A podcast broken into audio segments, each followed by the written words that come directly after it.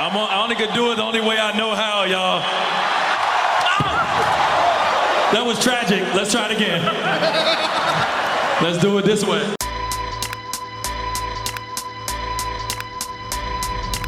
Welcome to the Walder Sportscast with your host, Chris Walder.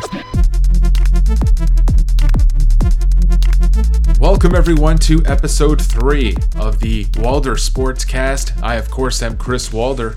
You can reach out to me on both Twitter and Instagram at Walder Sports. On this episode, I'll be joined by a good friend of mine, Wael Saghir, who I previously worked with in downtown Toronto for the Score mobile app. Uh, the two of us were a part of the NBA news team for a few years together, so you better believe we're going to be talking some basketball, our time with the company. Uh, he's also a big Miami Heat fan, bless his heart, so we'll also be talking about the season that was in South Beach and how it could potentially end up, since currently the status of the 2019 20 campaign remains in flux due to the ongoing COVID 19 pandemic. But before we get started, just a friendly reminder to check out my last episode. I had Jason Lung and Jay Rosales from the That's a Wrap podcast over at SB Nation's Raptors HQ. Uh, they joined me to take part in a worst Toronto Raptors of all time draft. We took the fan base back to a truly dark period when guys like Rafael Araujo and Andrea Bargnani were relevant, so it was a lot of fun. Please check that out if you haven't already. Give us a review if you can. But with that final plug, after this quick break, my pal Wael Saghir will be joining me, so keep it locked.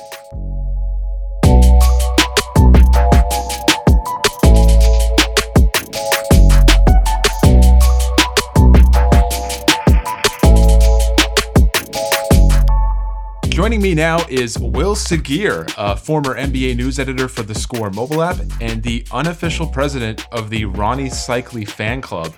Wael, my friend, thanks for coming on today. It's not a problem. I love the shout out. are, you, in fact, the Rony Seikaly fan club president, or is it is it Dwyane Wade? Is it another member of the Miami Heat? Who's your who's your number one Heat guy that you're repping these days? No matter what, I'm always going to roll with Alonzo Mourning. But being that my background is Lebanese, it's very, very easy to love Rony Seikaly. Unfortunately, he was before my time. like I was, I was born in '89. He was drafted in '89, so hmm. I didn't get a chance to really grow up on him. By the time I became a huge Heat fan, which was around '96, he was gone. Which I wish I had a chance to appreciate the greatness that is the former most improved player of the NBA, Rony Seikaly. DJ Rony Seikaly, that is, just a FYI. Is he still a DJ these days? I think so. I think I, from what I know, he's still doing shows in Europe, but I could be wrong. Jeez, Rony Seikaly. Shout out, shout out to Rony Seikaly. I was, I was thinking you were going to go with Dwyane Wade there. Oh, Zo's my guy, man. Zo's my number one. He's the reason I'm a Heat fan above well, anything else. I'm a Toronto Raptors guy, so I almost have to shun you for being such a strong Alonzo Mourning supporter. We we all know how that Vince Carter trade went back you in the day. You don't understand how happy I am that it went that way because I'm telling you now, without Alonzo Mourning coming back to the Heat, that 2006 championship doesn't happen. That, that game six, that's not a win for us. Alonzo Mourning played a crucial role post kidney surgery for uh, for the Heat, and he was such a crucial member for that franchise. He's he's the heart and soul of the organization and what it became. Um, he's so important and valuable to everything that is Miami Heat culture uh, he is the ideal Pat Riley figure that you'd need on an organization to really build that type of culture. You know, there was the guy, there was the PJ Browns, the Tim Hardaways. Uh, there's so many great players that played for that organization, but Alonzo Mourning was the guy that started it all off. And you know, obviously Dwyane Wade coming into that organization was the most important thing to happen because he's the reason you get that 2006 championship, right? Above all else, like he's he is the face of the organization. Um, he's the reason that LeBron and Chris Bosh came to the organization, and honestly, he's the reason that Jimmy Butler came to the organization. So he's kept us afloat for two decades now. But it all started with Alonzo Mourning, baby. Well, I feel like Alonzo Mourning's name is probably going to come up later on in this podcast. And first of all, let me just say because I remember it's kind of funny. I remember when you and I worked together at the score that you and I kind of briefly discussed doing a podcast together. It's it's something that we never pitched Yeah. to a supervisor. Yeah. But it's really cool that you and I can kind of like sit down and do this because that was an idea we had thrown Oh, around back sure. in the day. For sure, definitely, man. It's always it, we always had great conversations as well. Could always go in depth about different things, whether it's unique things, anything basketball related. Me and you could go on for days. So it's awesome that we're doing this right now. So you kind of took like an unconventional path to getting your job when you were at the score because the best to, to the best of my recollection, you didn't come from much of a writing background, correct? You hadn't written for any blogs or sites. I wrote for one. I wrote for um, this Canadian mixed martial arts website. I was doing um, UFC previews and Bellator previews for them, and I was doing some play-by-play. And I was going to uh, I went to a couple events. Um, so that was pretty much the extent of it. But because I didn't have a journalism background, it was something I always wanted to get into, but I didn't go to school for it, so it was tough to find my way in. Um, I got kind of lucky with the score, getting my way in there, um, and just being able to prove that I'm extremely knowledgeable in, in the sport, and I, I have the confidence that I am. I hope that people view me that way as well. Um, I had a good interview; it went well for me, and I ended up landing a spot and meeting some awesome people. So can't complain about that. So what was your interview like then? Because I remember being told that you came at our boss with like some sort of analytics or number crunching, like you really impressed him with your knowledge in that regard. when I so I initially spoke to uh, Darren and Cash, and they were the ones that interviewed me.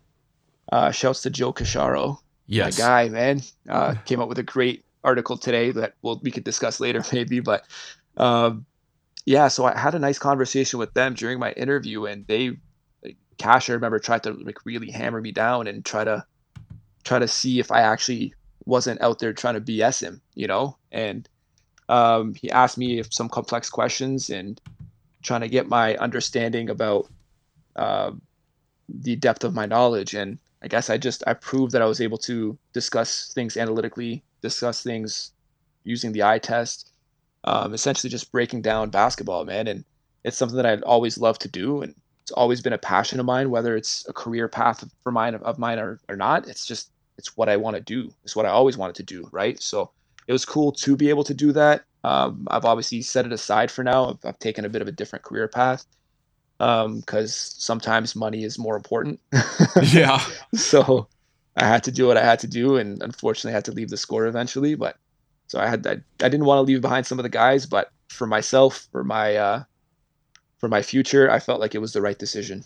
Was being in the industry in that role kind of what you expected? Because I ask you this because you and I have had conversations about the job and Yeah. what it evolved into over time. But Yeah. what do you remember most about your time there at the score? it was it wasn't like I was expecting. Um, it, it had its fun moments, it had its positives, uh, but the organization itself was a little disorganized. Um, unfortunately, right? But um, I just I always found that they were trying to figure themselves out, and they just never could. Um, and I think it's it's just not a job for somebody that's looking to move forward in the industry it's you're not going to pursue anything greater within the organization. That's the one thing that you have to keep in mind. And my mindset was always go into somewhere where you could grow. And I just never felt like I could grow there. If you were a news editor, you got to prepare to be a news editor for the long term. And unfortunately, there was no opportunities for me to grow into anything else. And especially being so green in the industry, I essentially stood no chance. So I had to uh, step away from it. And the again, the last thing that like you and I having like talking about the score and our time there, we're not trying to put the company down per se. Like you and I both have a lot of friends who still work there, and we want Definitely. that place to succeed, and we want everyone to make money, and for there to be opportunities for up and coming writers and and media personalities and kids coming out of college to get into the sports writing industry. But I think you and I can both agree that there were certainly a lot of talented writers there that are still there to this day. And I don't think that they were being used to their fullest potential. Would you agree with that? And I completely agree with that. And um, a lot of great guys came out of the score that ended up having great careers elsewhere. Um, you know, Will Lou, for instance, is doing awesome things with Yahoo. He's absolutely terrific. I personally don't know a better basketball mind than Will Lou. That's my personal opinion. I've never met one physically. like he's a he's a brilliant guy. He knows what he's talking about, and I'm happy he's doing strictly Raptors work, but he's got the type of mind that I personally think could be doing everything NBA. And I loved reading his work when he was with us, and I enjoy reading him to this day, despite not being a big Raptors guy. I'll always read Will Lou because he knows exactly what he's talking about. I trust his views. Um, they had a lot of other great guys. Um, Blake Blake Murphy, for instance, was at the score, and I mean he's doing great things with the Athletic now. So you see a lot of guys come in and out. Uh, the issue is that you're not always going to be able to grow within, you know. So Cash, for example, was able to because he's been with the organization for so long and he's so talented. He's found a great, um, great gig with him uh, with the uh, with the score as a as a feature writer, and he's doing great things. As I said, yes, he wrote a piece on the on the uh, Steve Nash Suns, a three part piece, very long read. Every bit of it was worth it. Uh, there's a lot of great writers that work there to this day that just I feel could probably get a little more of a push, um, and hopefully sooner rather than later they'll get that opportunity because some of these guys deserve big things. And I, I always bring up the example of Joe Wolfond, who I think personally, in my opinion, I think he's the best sports writer, if not like one of the best sports writers on the planet, who no one has necessarily heard of. And I'm not saying that as a slight against him. I just think that he should be in a much bigger platform. And I think the world should be exposed to who he is as a writer. He's doing really good things with the podcast, the Pound the Rock podcast with our boy Cash. Everyone should go give them a listen, of course. But again, I, I see someone of his status, of, of his writing ability, and I'm just like, man, what he could be accomplishing under such a, a, more massive platform. And again, I'm, I'm not trying to slight the score in any way, but again, like the guys that we've been working with over the last couple of years and that are still there, again, we wish the best for them. We hope that everyone can kind of succeed. And uh, yeah, it's again, you and I have had plenty of conversations. There's some things we don't want to get too personal or anything about the company, but again, you and I can certainly agree that we wish everyone at the score all the best. Of course, of course. Wolfond is one example where he's the type of guy you just you give him the keys to say and do whatever he wants and you just let him do it because he's that brilliant. He's absolutely spectacular as a writer. You you will not find a writer more eloquent more intelligent than joe wolfond in his background and intelligence when it comes to the sport in both basketball and in tennis actually. He's absolutely brilliant and he he should get a push to do so much more. He's absolutely brilliant. He's doing a lot more now of course right? Him being in that feature role but he should be able to do whatever he wants. He's an absolute genius. I'm not even hesitating to say that.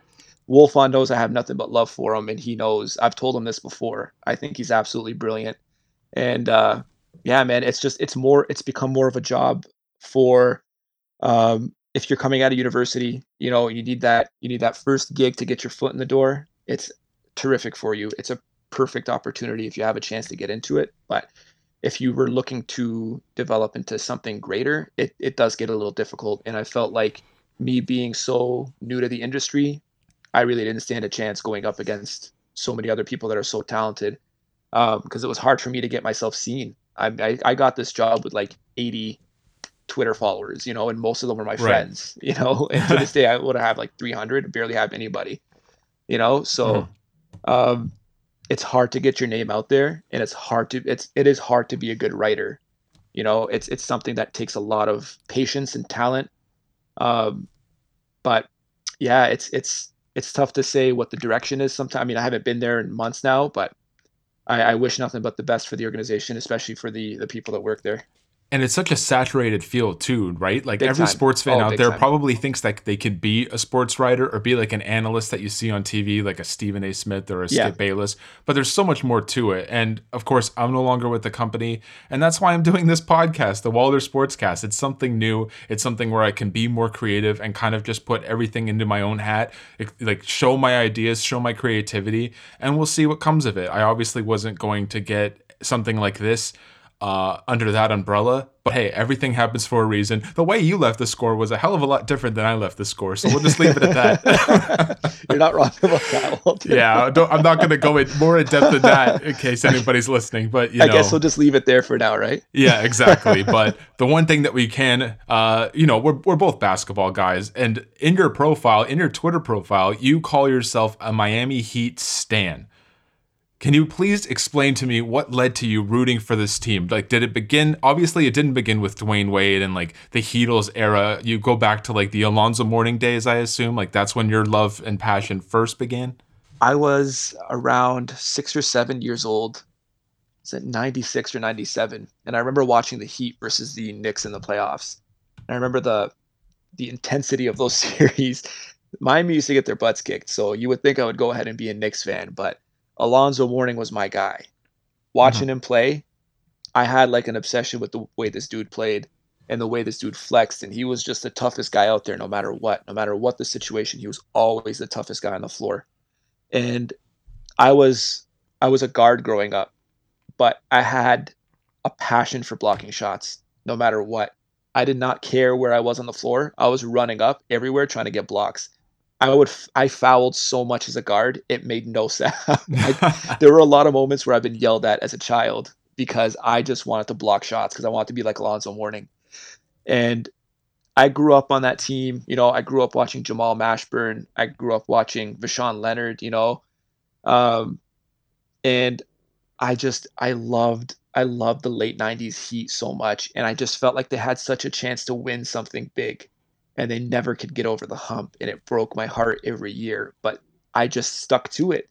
And i remember when alonzo mourning left to the nets and i shed a tear. I was extremely emotional but i understood he hadn't i believe he hadn't played the previous season uh, because of his kidney disease. And um, i told myself i'm a nets fan now. I was convinced. I was like i'm going to be a nets fan now. And that really? season started. Yeah i was convinced. I was like i'm following alonzo wherever he goes and that season started and I started watching and right away I started watching the Heat again and I was like I can't I can't leave this team. This is my squad and I it's just I've never been able I watched that team win 15 games in 2007. you know, I watched Chris Quinn start at point guard. I watched some. I, I, you know, as a Raptors fan, you've you've seen much worse seasons than I have. But oh, don't get me started. But as a guy that had to, I watched them win a championship two years prior to them winning 15 games. I stuck with like that's just that's the organization I'll obviously at this point always be obsessed with, always be a fan of. Um, I have about seven or eight Heat jerseys, and I'm not even a big jersey wearer, but I own five hats. All of them are Heat hats. It's just it's the only team I'll willingly rep. that's my squad, man. So what you must have been on cloud nine when LeBron James announced that he was going to join the Heat, correct? You know what's hilarious? I wasn't happy. What?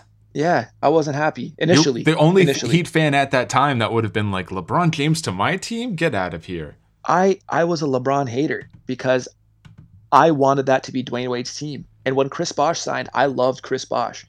To this day, Chris Bosh is one of my five or six favorite players of all time. So when he signed with the Heat when he when him and Dwyane Wade went on ESPN and they announced at the same time that they were joining Miami, I was going crazy, man. I was going nuts. And then LeBron said Miami, and I was like, you know what's you know what's weird is my my immediate instinct was great. The worst fans ever are gonna come and be Heat fans. I was not wrong. yeah, you, you that right now. You hit the nail on the head there. Yeah, and, and it sucked because I still remember telling people that I was a Heat fan for a good two, three years, championship or not, and people saying, oh, why? Because LeBron is there. And as a passionate fan of this franchise that stuck with them through all the garbage, that hurt, man. that crushed me to oh my, my, very soul because I, I watched this team through everything essentially you know they became a franchise eight years before i was born so i didn't know anything like I, I didn't know anything else you know it was essentially i loved jordan as a child and then as soon as I loved the Heat, that was it. I, I never looked back. That was the only other, other team that I loved. And uh, yeah, man. So it was weird for me because I knew how many weird fans I was about to have to pretend like I was a big fan of the same team as us, you know. And it was just, I don't know. When people would tell me they were Heat fans, I'd I'd feel offended. Like, no, you're not, man. Don't lie to me. You, you know, weren't there for the dark days. I was there for everything, man. I watched that first championship and went, I went crazy. I don't know. How, can I swear? Uh, sure, we'll bleep it out. we'll bleep it out. I went absolutely ape shit in 2006. All right, I went nuts. Um, that franchise is is an absolute passion for me, you know, and no exaggeration. I love basketball so much. I love it, love it, love it. But Miami Heat basketball is on a different level for me.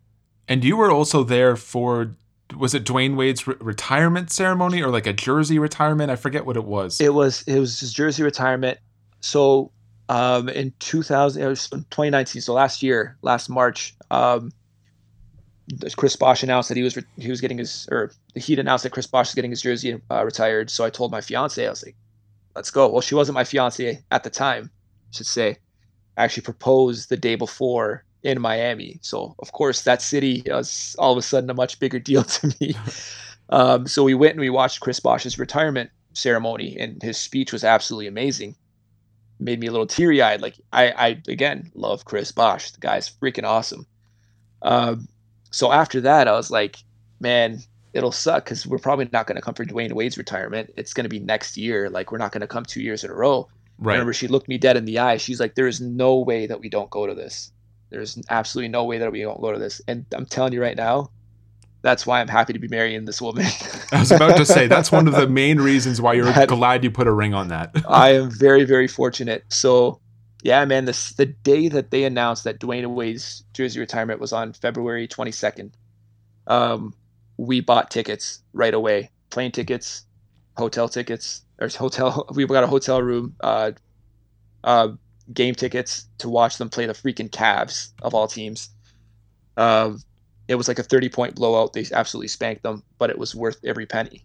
And we went to watch his documentary the next day as well at the uh, at American Airlines Arena, and it was cool because they had they had brought the actual jersey down to take pictures with, and it was just I was like a kid in a candy store, man. It was super cool to be around uh, a lot of Heat fans, which is very rare for me, obviously. Um, it was just an environment that I felt comfortable in. It was super cool to see it, and of course, like being able to watch one of my favorite players of all time get his jersey retired and listen to his emotional speech. It's just an amazing experience. No, I'm really glad you got a chance to do that because again, I know how much of a Heat fan you are, and to see that for Dwyane Wade, like pretty much uh, uh, unarguably the greatest Heat player of all time, No doubt, no doubt. It's wait until Kyle Lowry gets his jersey retired. That's how you're going to be feeling. I'm gonna be weeping, Yeah, openly yeah, that's weeping. how you'll be feeling. It's going to be an emotional night, but hopefully that doesn't happen for another 10, 20, 30 years because he's just going to play forever. that guy doesn't give up. As long as there's No, offensive no. fouls to be drawn, he will still he'll play. he'll find a use on the court. I, I one can only hope anyway. and also congratulations. I mean, I've told you this before, but congratulations on getting in, in getting engaged. Appreciate it, brother. Uh, will I be uh, marrying the two of you, or can I at least be the flower boy? we already have everything booked. I'm sorry. Well, that's a bummer. At this point, here's the thing that sucks is I don't even know if it's going to work out. I don't, we might have to cancel it all. man. right? All this, yeah. Little did we, little did I remember that there's a Yeah, man. pandemic going on right now. We're we're still figuring that up, uh, all that stuff out, right? Because uh, our wedding's in October, and Yes. I don't know, man. There's no guarantee that we'll be able to do it. So we still got a lot of stuff to figure out. We'll keep we'll give you the heads up. Don't worry.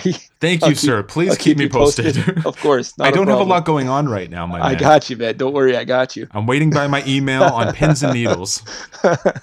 Um, but continuing on with the Miami Heat here, like this season, they were pretty much like a middle of the pack team in the Eastern Conference, but like one that really scared me as like a potential matchup for the Toronto Ma- the Toronto Raptors. Like the Heat won both games this year, including in overtime back in December. So when like when the season ended, they were seated fourth in the Eastern Conference. They had a record of 41 and 24. Is that kind of like where you envision them being, or did they perhaps even exceed your own expectations? I had them a lot higher than a lot of people. Okay. I, I remember their over under was 43 and a half from what I remember. And I laughed at that because they won 39 games last year with a bunch of injuries and a much worse team. And they had no shooting last year. They had to deal with, you know, Whiteside's antics, him crying on the bench. Uh, and all things considered, like they just they weren't very deep last year. They weren't very talented, um, but they were tough. So they managed to almost get into the playoffs, but almost obviously isn't good enough. But you add a guy like Jimmy Butler, and it's all you really need. You know, get a guy like Jimmy Butler, all of a sudden you're a playoff team no matter what. So if we're talking about 43 and a half wins, if they're able to get 44, I no, it was 46, I believe, two years ago Mhm. without Jimmy Butler, why wouldn't they be able to get 46 with Jimmy Butler, right? So my logic was they should be at least a 48 win team. And obviously it's looked good. you know, up until the pandemic. But honestly, they they somewhat surpassed my expectations for the first, I would say, two two and a half months of the season, and then I just they just didn't look good from January and February. Um, losing to a lot of bad teams. Like Miami could have 50 wins right now, but I mean you could say that about a lot of teams, but just watching them lose games to um, teams like Atlanta, watching them lose games to teams like Charlotte, like they're blowing leads left and right. It's just a rough couple months of the season, last couple months, but when they play against these elite teams, you know, they have two wins over the over the Raptors. They have uh, three wins, I believe, over the Sixers. Like that's unreal. Yes, you know, because they yeah. got the the first time they played the Sixers this year, they got blown out. They got absolutely devoured. And then the last time they played the Sixers, they absolutely dominated that game. Um, and then they have two wins over the Bucks. You know, so we're talking about three of the five best teams in the East. Uh, throw in the Pacers, they have two wins over the Pacers. Four of the four of the six best teams in the East. Um, and you know, take away Miami, I guess four of the five best teams in the East. And then Boston gave us trouble because they just match up better than a better than uh, the other teams, I guess. But uh, yeah, Miami could have made a lot of noise in the playoffs as long as they were able to get one win on the road. That's all they needed. They they were atrocious on the road, but they're one of the best home teams in the league, right? Right. Um, but they they looked for the most part this season, especially against top competition, absolutely outstanding. And I was very happy watching them play. Um, Jimmy Butler wasn't even having a great season. His numbers look good, but his shooting just dropped off so much. But it just shows how great of a player he is that the team overall could play so much better because of just having a guy like that on the on the uh, on the roster, right? Right. Uh, bringing in guys like you know, giving uh, Duncan Robinson the actual contract as opposed to a G League deal. All of a sudden, he's probably the best shooter in the NBA right now. That's not named Steph Curry or Klay Thompson. Uh, you have guys like Derrick Jones Jr. who did nothing in Phoenix, all of a sudden becoming becoming this like elite defender. Uh, he's shutting down point guards. You know, he's he's super versatile and he's figuring it out on offense. Uh, you have guys like Kendrick Nunn coming out of nowhere, becoming a starting point guard for a for a playoff team, and you know, obviously, haven't even begun to begun to talk about Bam Adebayo. You know, one of the best young players in the NBA. You, you freaking, he's an all star now. He's future superstar. I'm so high on this kid. He's just unbelievable. Does everything on defense. Can do so much on offense. He can run an offense as a six six ten big man, and he's probably the secondary playmaker on that starting lineup, which is crazy. You know, it's after Jimmy Butler, it's give give the ball to Bam and let him let him create some offense for somebody else. You don't see that very often, right? So it's been a lot of fun watching the development of some of these guys, and I, I would love it if the season started again so I could see them play in the playoffs and see what happens. Obviously, there's no guarantee the East is tough, but it'd be a lot of fun.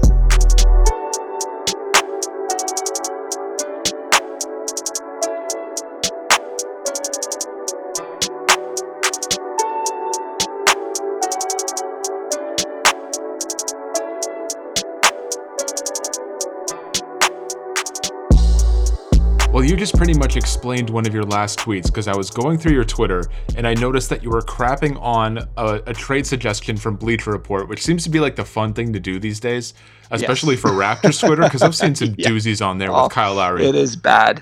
Um, Oh but- man, it is bad. But but one of their recent ideas, which you uh, just detested from the get go, was the idea of moving Bradley Beal for Bam Adebayo, Tyler Herro, and Andre Iguodala. So you're obviously against this. Tell me again Oh. why that's a bad idea for the Heat.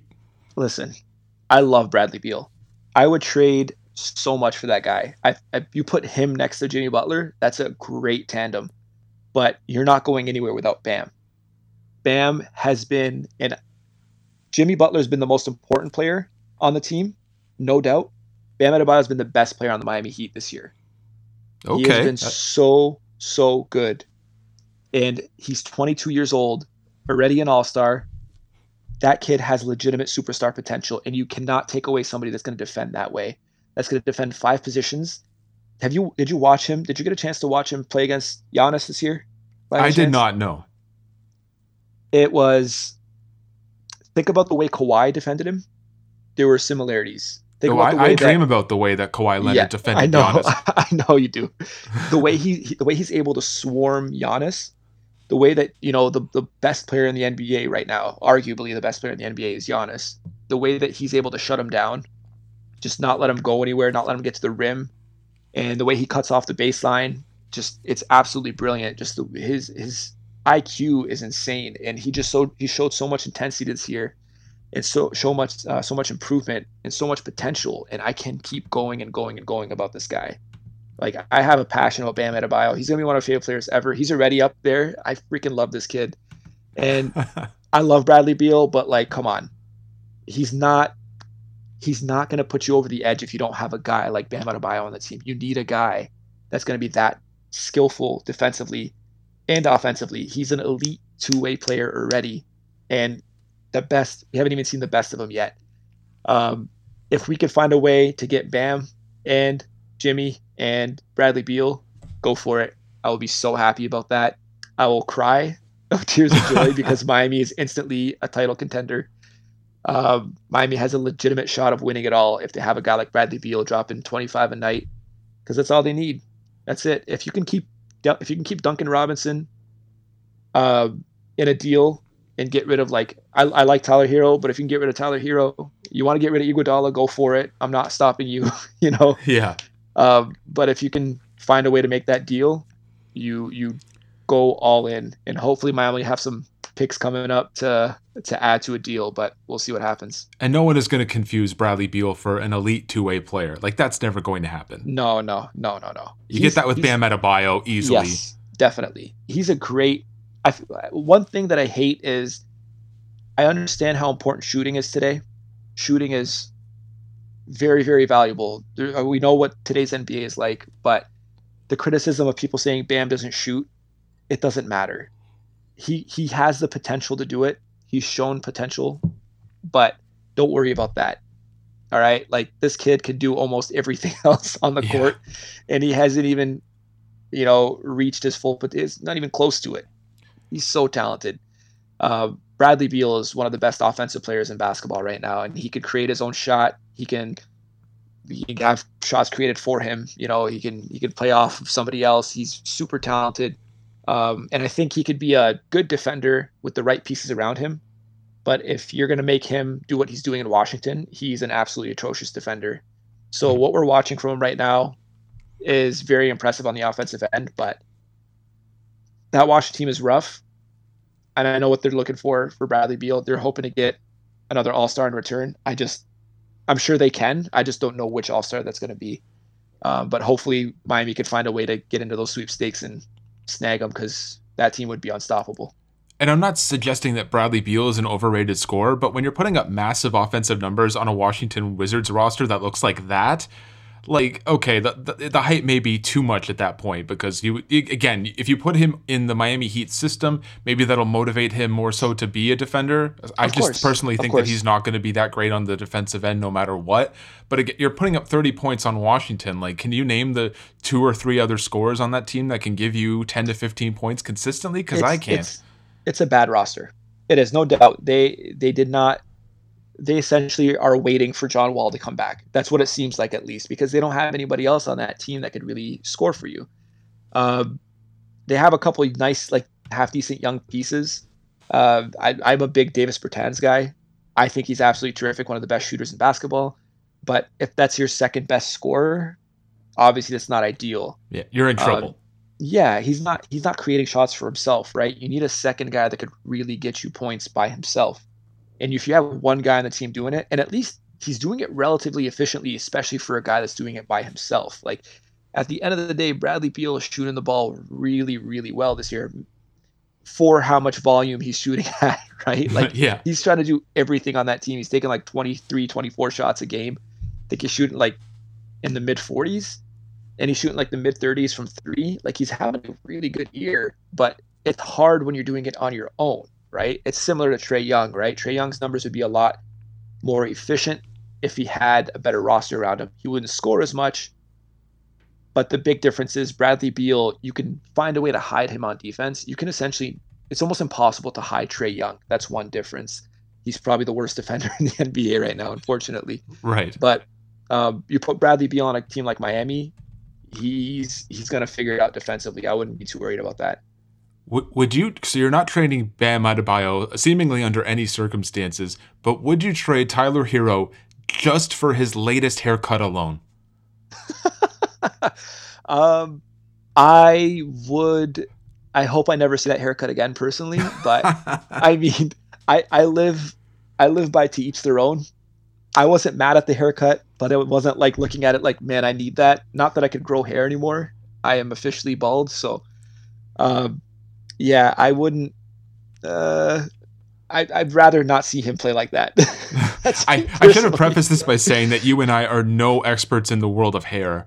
yeah, uh, just, I was at one point. I was at, at one point, point yeah, but yeah, now we're at a certain days, stage in our those, life. It's not happening. Yeah, those days are long gone for me, man. actually, you'd be surprised. I actually started. I grew my hair out yeah, I've seen some pictures. I was kind of impressed. I'm not used to seeing you that way, man. I just, I just wanted to show the world that it was possible because I remember every capable. time at the office there was guys yeah. that were bald or like just yeah. shaved their head entirely, and they were like, "Yeah, Chris, he, he comes in, he has no hair. Like that just must be the struggle that he has." Yeah, but yeah. no, lo and behold, I just it was a habit of mine that I did for 15 plus years. I just didn't like washing washing it. I didn't like dealing with it. But now, you know, I got a, a kick in the butt from some people in my life who said you should grow it out out just to see what it looks like. and here I am. The only issue though is that I've kind of got like a Nick Nurse look going on where there's a lot of hair everywhere except for like that one spot at the back of your head. and I'm looking for a solution. Listen, man, Nick Nurse, it's a handsome guy, man. You could do much worse. He's a cool dude. I've seen him rock out on the guitar. He's he's as cool as it gets, man. It's not a it's not a bad thing. I just Take need that Nick. That. I need the Nick Nurse swag. I don't need the hair. That's true. Get yourself a guitar, man. That's Does, where it starts. Will a guitar grow my hair though? Is that Probably is that not. how it works? You just like strike a chord and then all of a sudden, boom, you got a fro going on. I'll have to I'll have to talk to some scientists that I know, but I don't think it works that way. okay. way. Yeah. Well, speaking of scientists, nice transition. Um, what, so what so what is your stance currently on the NBA finishing out the rest of the season? Because it looks like the COVID 19 pandemic is going to be lingering for a while, and there's going to be like a certain degree of risk if the league starts putting games together, even if it's like in certain specific locations where they bring in everyone all together. So I'm interested to hear where you land on this and if you'd even consider shutting it down entirely and maybe even starting at a new, you know, months down the road, even if into the new year.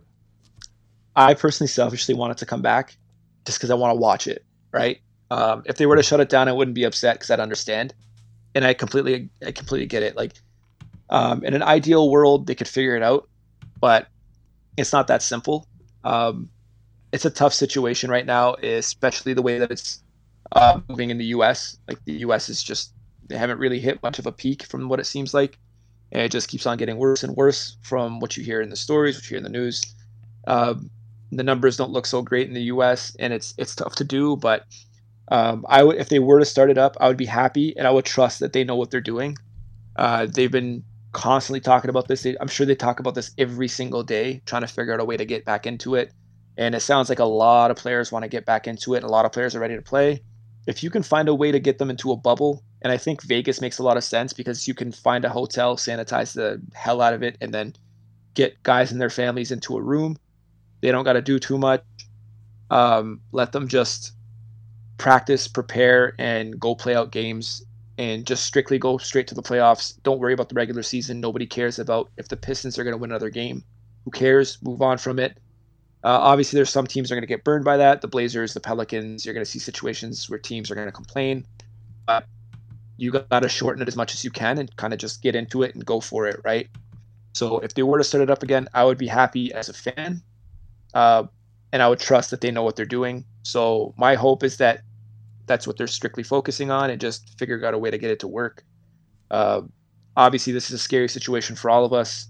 Uh, and I think one thing that I can say is one thing that'll make people happy is sports. You know, people will be ecstatic. It'd be great for their viewership. Uh, so on a selfish business end for them. Uh, but uh, yeah, man, it's it's something I think we all need in our lives right now. It's just something to distract us because this craziness is crushing us all right now.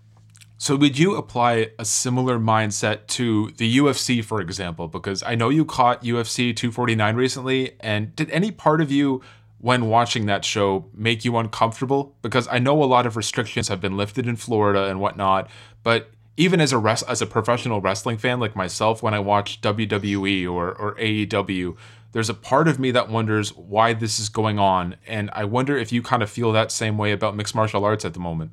You know what's funny is, again, it was a similar situation where selfishly I was thinking to myself like, I'm excited to watch these fights, but I didn't want them to happen, and I was worried about the way that it was going to be executed. But it actually surprisingly turned out to be very, very well done um, my big fear was mostly listening to the fights, listening to the fighters get hit, because I've seen, I've watched a lot of fights in my lifetime, and I've seen people get knocked out, and I feel like a lot of people wouldn't feel comfortable watching a guy moan and groan after being knocked unconscious, but it didn't happen, so that was one win, I guess. But um, yeah, the way they've handled it, they've had they had an event last Saturday, they had an event uh, on Wednesday, and they actually have an event going on as we speak. There is there are fights going on right now, um, and honestly, they've they've done a good job in the way they've handled it, and they've tested every single guy. Um, Jacare Souza, who is a former a former uh, title contender, he's one of the better middleweights in the world.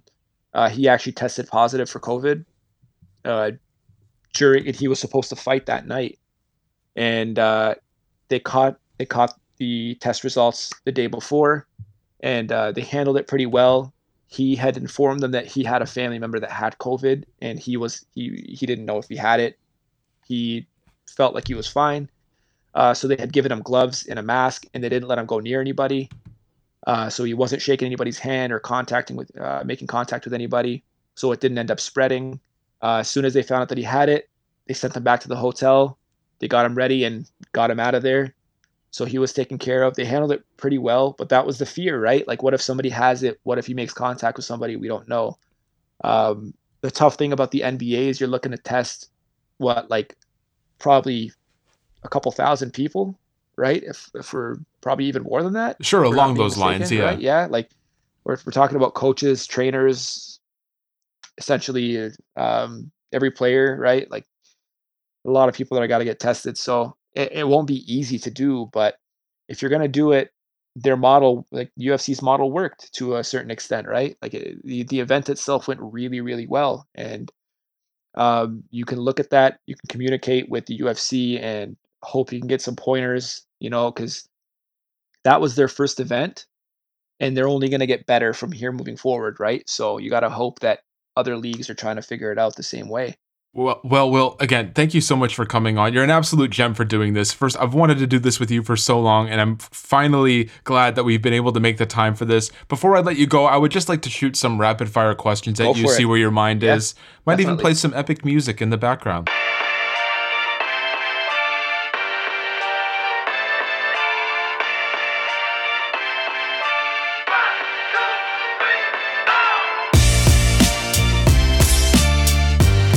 First of all, pound for pound, right now, who is the greatest mixed martial artist on the planet?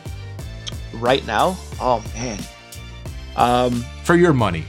For my money, Jon Jones. If I'm talking about active fighters, man, that's a tough question. It has to be Jon Jones right now. Um, Jon Jones or Khabib are probably the the safe bets. Man, that's a tough question though. well, that's what I'm here for. I throw yeah. the hard balls at you. Yeah, you have to. It's just it's it's hard. I don't I don't like pitting guys in different divisions the same way I don't like pitting guys in different positions in basketball, right? So it's hard to go with a pound for pound list. If if I had to say anybody, I, would probably actually say Khabib, undefeated, you know, and being at a lighter weight class. Yeah, we'll we'll, we'll roll with Khabib for now. Okay, I'll throw an easier one at you now.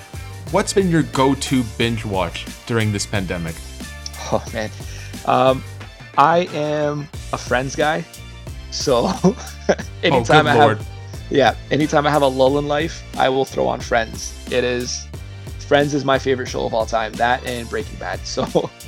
Well, I, I learn something every day, and now I regret yeah, asking yeah. that question. Yeah, I'm sorry. I know a lot of people hate it. I don't know why. It's freaking awesome. So I'm sorry, but it's it's the best. oh, well, now I have to ask, who's your favorite of the six? Here is an answer that's gonna make a lot of people angry. It is Ross Geller. Man, I'm angry that you said friends to begin with, so you could have said anybody, and I would have just been numb to it at that point. Ross Geller. Okay, quick answer. Why is it Ross? He is consistently the funniest guy in the series. If you're watching from the golden era of that series, from let's say start of season three all the way to the end, man, Ross is consistently hilarious. Well, I'm Team Phoebe for the limited Friends episodes that I've I watched. love Phoebe. Phoebe's my number two, if that helps. What? She's the one who sings "Smelly Cat," right? Is that Yes, her thing? that's the one. Okay, Phoebe's then she's great. my number one. Go Yep. Phoebe. okay, next is John Chick at Roof That Peach on on Twitter. Is John Chick the coolest man you've ever met? Um, that's a tough question because you said the coolest man, and I, I just I don't think that's fair because he's the cu- he's the coolest human being I've ever met, personally. That's the right answer. No, nobody gets better than John, Ch- John Chick. All right, John Chick is a freaking legend, and I know he's gonna listen to this, and I know he's gonna be happy that I said that because it's the damn truth. I'm just going to ask that question during all my rapid fires for You anyone. It doesn't You even matter to. if they know who John Chick is. They I'm just will going to answer ask the it. same way. He's too cool for everybody. Wael, what is the greatest jersey in Miami Heat history? Ooh. Um, the Black Vice. Yeah, that's exactly what I was gonna. The black Yeah. vice with like the blue and the pink neon. Yeah, the Black Vice. It has to be. That's that's yeah. absolutely it. That's a beaut.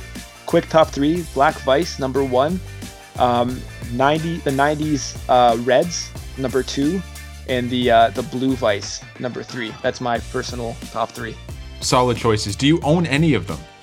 i own the blue vice bam uh and i own actually the white 90s Alonzo Mourning jersey and i own a white vice as well for Dwyane Wade I ask this because I brought it to the office on a daily basis and I got reamed out for it constantly. Wael, are Iced Capps from Tim Hortons trash? it is the single greatest caffeinated drink i've ever had in my life Oh, I love you. Yeah I have one here with me right now, by the I way. I know you do. Trust me. You didn't have to tell me that. I knew you did. It was recommended to me by my girlfriend because I got very little sleep last night. We we just got a kitten, so I was up like every couple of hours just making sure he was still alive. It's like Hey, having a child. And uh, to to get, I mean, not to say I needed to stay awake to talk to you. I'm always like at 110%. Yeah, but I you know what? you. It, it doesn't hurt to have an ice cap next to me, you know? Oh, Even man, during no, a pandemic, awesome. I got to get my fix. Hey, ice caps and cats are the two greatest things on earth. I'll tell you that right now. Can't argue with that. Third, third greatest thing, John Chick. But yeah, sorry. third, third greatest John Chick.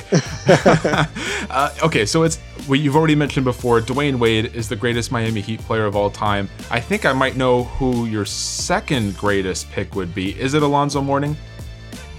It would have to be. Um, it's tough. It would either be him or LeBron, uh, but you got to go with Alonzo Mourning. He's the culture setter, right? Without Alonzo Mourning, there's no culture. Without Alonzo Mourning, Pat Riley doesn't have the reputation in Miami that he has, right? He built it in New York, but he expanded it in Miami. So it has to be Alonzo Mourning. And lastly, my friend, if we see an end to this current season, who's in the NBA Finals? Who wins it all? Who's the Finals MVP? Um, oof. I am gonna go ahead and say I'm gonna throw a curveball here, this is gonna be disliked, I'm sure. Uh, the Lakers beat Philly. F- Philadelphia. Are, Yeah. are people in Philadelphia even picking them to make the finals? They are right not. They are not. Okay. I know that's crazy. I know. No, no love for Toronto. How, how far does Toronto get at that point? Second round? Second round? Yeah. Okay, so who wins the finals then? You have Philadelphia and what, it was the Lakers? Yeah. Yeah, So- LeBron LeBron gets finals MVP, Lakers win. That's trust me, that's a tough pick. It's, I'm basing it on I'm giving these teams some months to get healthy, and all of a sudden you're gonna have Joel Embiid guaranteed 100%. I'm just gonna trust that they're gonna figure it out because they shocked everybody in the playoffs last year by almost getting that far. I just think their size is super intimidating, and if they have to roll up against a team like um, a team like uh, Milwaukee, they're going to be able to stifle them. And I've I've been watching uh, Philadelphia all season, and they've looked like complete garbage. But it's just I'm going. I like the crazy picks, man. I'm going for it. Would would that pick have changed if the se- if the season wasn't po- like stopped because of the pandemic? Would you still have been confident in saying it's the Lakers and the Sixers if there's no stoppage in play? I might have picked the Bucks. I probably would have picked the Bucks. Well, there you go. And again, hopefully this comes back sooner rather than later, but we uh, want yes. them to be safe. We want everyone to be healthy. But you and I, we need our basketball, man. Desperately, brother. Trust me. I think about it every day. I drive past basketball hoops and I start to cry because I don't have one. And I don't have anywhere to put my put They're one. all taped off. Like I have uh, one that's just up the road from my place, and my God, I just want to take my Raptors basketball, which I got as a I believe a birthday present not too long ago. I just want to shoot some hoops, get some free throws up. You know, brother, I desperately need it. Trust me, man.